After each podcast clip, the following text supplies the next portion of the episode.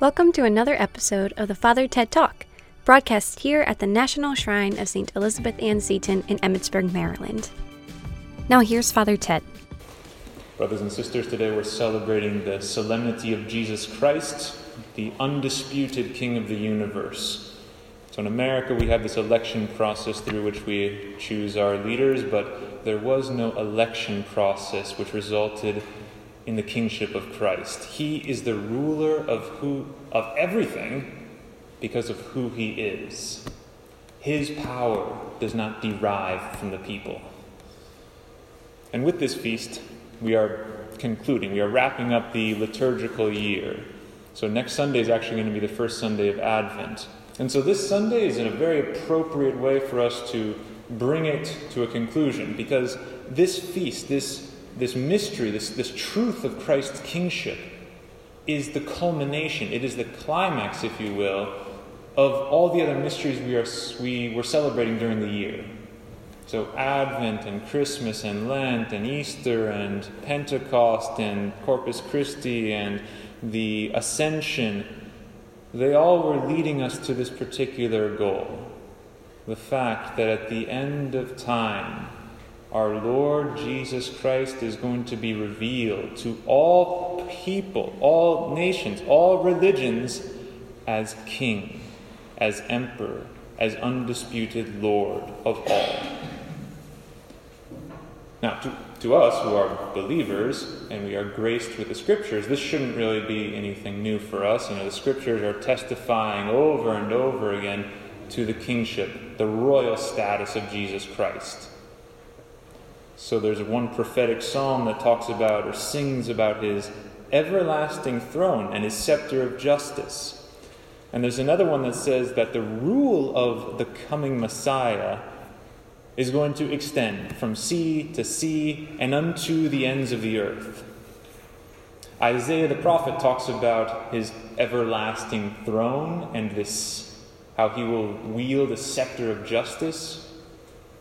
And the, all these Old Testament prophecies, and there's many of them, all these Old Testament prophecies, they're confirmed by the angel Gabriel at the Annunciation to Mary, where the angel tells the Blessed Virgin that this son that she will bear will reign over the house of Jacob. He will sit on the throne of, his, of David his father, and of his kingdom there will be no end. Christ himself confirms this fact, like in today's gospel. If you notice at the very beginning of the gospel, Jesus said to his disciples, When the Son of Man comes in his glory, when he, Jesus, comes in his glory, he will sit upon his glorious throne. Normal people don't have thrones, kings have thrones. And when Pontius Pilate asked him, Are you a king? he responded in the affirmative. And in the second reading today, this dominion, this authority of Christ was on full display. We see here Paul telling us that Christ is going to destroy every sovereignty and every authority and power, and he must reign until he has put all his enemies under his feet. He is going to be a conquering king. He's going to reign supreme because everything is subject to him, and in the end, he will present the kingdom to his Father. So, the fruition, the final revelation of this kingdom will take place at the end of time, at the final judgment. That's where it's all going to become clear. But there's no reason why this kingdom should be hidden until then. It's not as if, well, the kingdom is inside of us until the end of the world and then it's going to be public knowledge. The kingdom should be revealed, the kingdom should be manifest far before the end of the world. We do not need to wait for that to come about. Pope Pius XI Back in 1925, he established this solemnity of Jesus Christ, King of the universe, in his encyclical Quas Primas. And in that encyclical, he talks about how Christ reigns on earth. Like, how does this reign actually get manifested? First and foremost, in the individual. How is it that his reign, how is it that we can say that he rules over us? He rules over us in three ways He rules over our hearts, He rules over our minds, He rules over our wills. We can say that Christ's reign is established in us when He reigns over our minds. meaning we give this firm assent to everything He's told us. We believe what He says to us. He rules over our wills when we are choosing to obey His commands, to follow the laws of God. He rules over our hearts when every other love is second to the love of Jesus Christ. For now, the kingdom of Christ is something like a mustard seed which is growing, and we need to contribute to its growth. Now, there are some similarities between Christ the King and your stereotypical earthly king that we read about in history, but there's also a difference. There's also a significant difference. Where the stereotypical historical king of earth, he rules through dominion, through control, through power. He asserts his authority because nobody can resist him.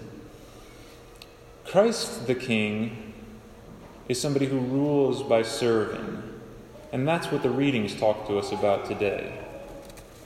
He is a servant king. So the prophet Ezekiel in the first reading, he talks about how God is going to come to earth as a shepherd to look after his people. That is to say, you had all these human shepherds that were the human leaders who were supposed to be guiding the flock of Christ, and they failed. They didn't succeed in what they were supposed to do. They, they did not look after the flock, and so God is going to come down and look after the flock, after all of us. And it's something illustrative, it's something beautiful to just consider the, the verbs that are used by Ezekiel to describe what this divine shepherd is going to do for us. He will look after, tend, pasture, give rest, seek out, heal, bring back the sheep. He just exists almost for our sake. He comes here in order to serve us. He's just overflowing with expressions. Ezekiel is overflowing with expressions as to how God is going to serve us. And if we look at the psalm, we see again references to this pastoral care of God. The Lord is my shepherd. We all know this psalm very well. It's something which is often found hanging on walls. It was a favorite in the early church as well. And the church fathers saw in this psalm many references to the sacraments and so the restful waters that renew the soul, that's baptism. The verdant pastures and the table that is set before me, that's the Eucharistic banquet. The head anointed with oil, that's confirmation, anointing of the sick. And so all these things that the shepherd is doing for us is he's giving us the sacraments. He is serving us the sacraments, the life-giving sacraments which we all need. According to the Second Vatican Council, for Christ the King to reign is to serve. So even though he was God, he emptied himself and took the form of a slave for our sake. He went so far as to give up his own life for us. This task of service was what consumed him during his earthly life.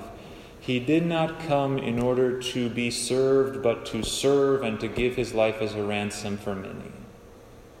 So, even though this feast emphasizes Christ is the King, Christ rules supreme, it is Christ who is in charge of everything, let's remember it's better for us that he does.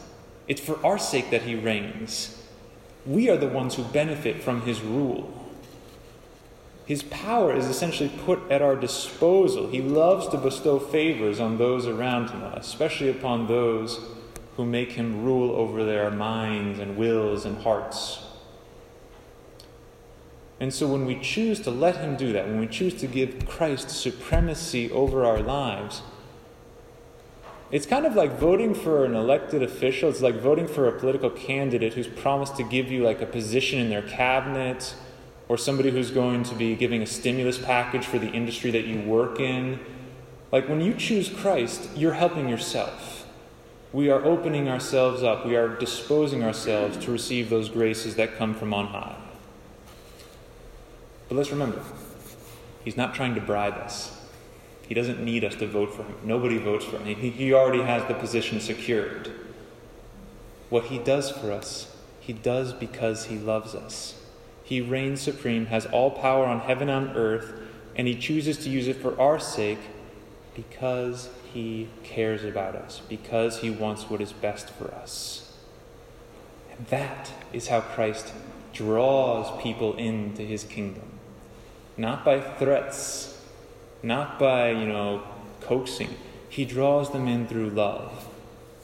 He shows them love, knowing that the only appropriate response to love is to love in return. Now, it's not enough for us to say that we belong to the kingdom of Christ ourselves. That's good. We need to belong to Christ's kingdom if we hope to be saved. But we also need to imitate the example of the shepherd king. And we need to draw other people into this kingdom. We need to look for the lost sheep. Christ's rule over us is good, but it's insufficient. All the world must be drawn in. If we do not work to bring others into this kingdom, our own membership will be at risk and we could be even excluded from the kingdom of Christ, as we saw in the gospel. The Catechism says that the faith that does not spread itself dies, and it will grow, it will be strengthened by the spreading of itself. And we must draw them in in the same way that Christ draws us in, through service and through love. And that is the lesson of this marvelous but at the same time chilling gospel passage. It's an imperative to serve our neighbor, lest we suffer the consequences of eternal separation from God. We are called to carry out this apostolate of love, by which others are convinced of the truth of our faith by seeing how much we love our neighbor. You just think about Mother Teresa of Calcutta. How many people started believing in Jesus Christ just because they saw what she did for other people? The charity of the early Christians was one of the primary factors in drawing people into the church. And what happened in the first centuries of Christianity, how their charity drew people into the church, the same can take place when 21st century Christians practice charity towards their neighbors. The charity of the primitive church converted a pagan world, and as the world becomes more and more pagan, we need to practice more and more charity to bring it to Christ. Because the kingdom has to be spread. Christ said, Paul said in the second reading, Christ must reign. That's the desire that has to consume our souls. To make the kingdom of Christ a tangible reality to draw all people into his domain. And to do this, to make this a reality, we have to turn to Our Lady. She is the mother of the King of Kings, she is the Queen of our hearts. So let us ask in this Mass today that her prayers might help us to love Christ in disguise so that we might draw all people into his glorious kingdom.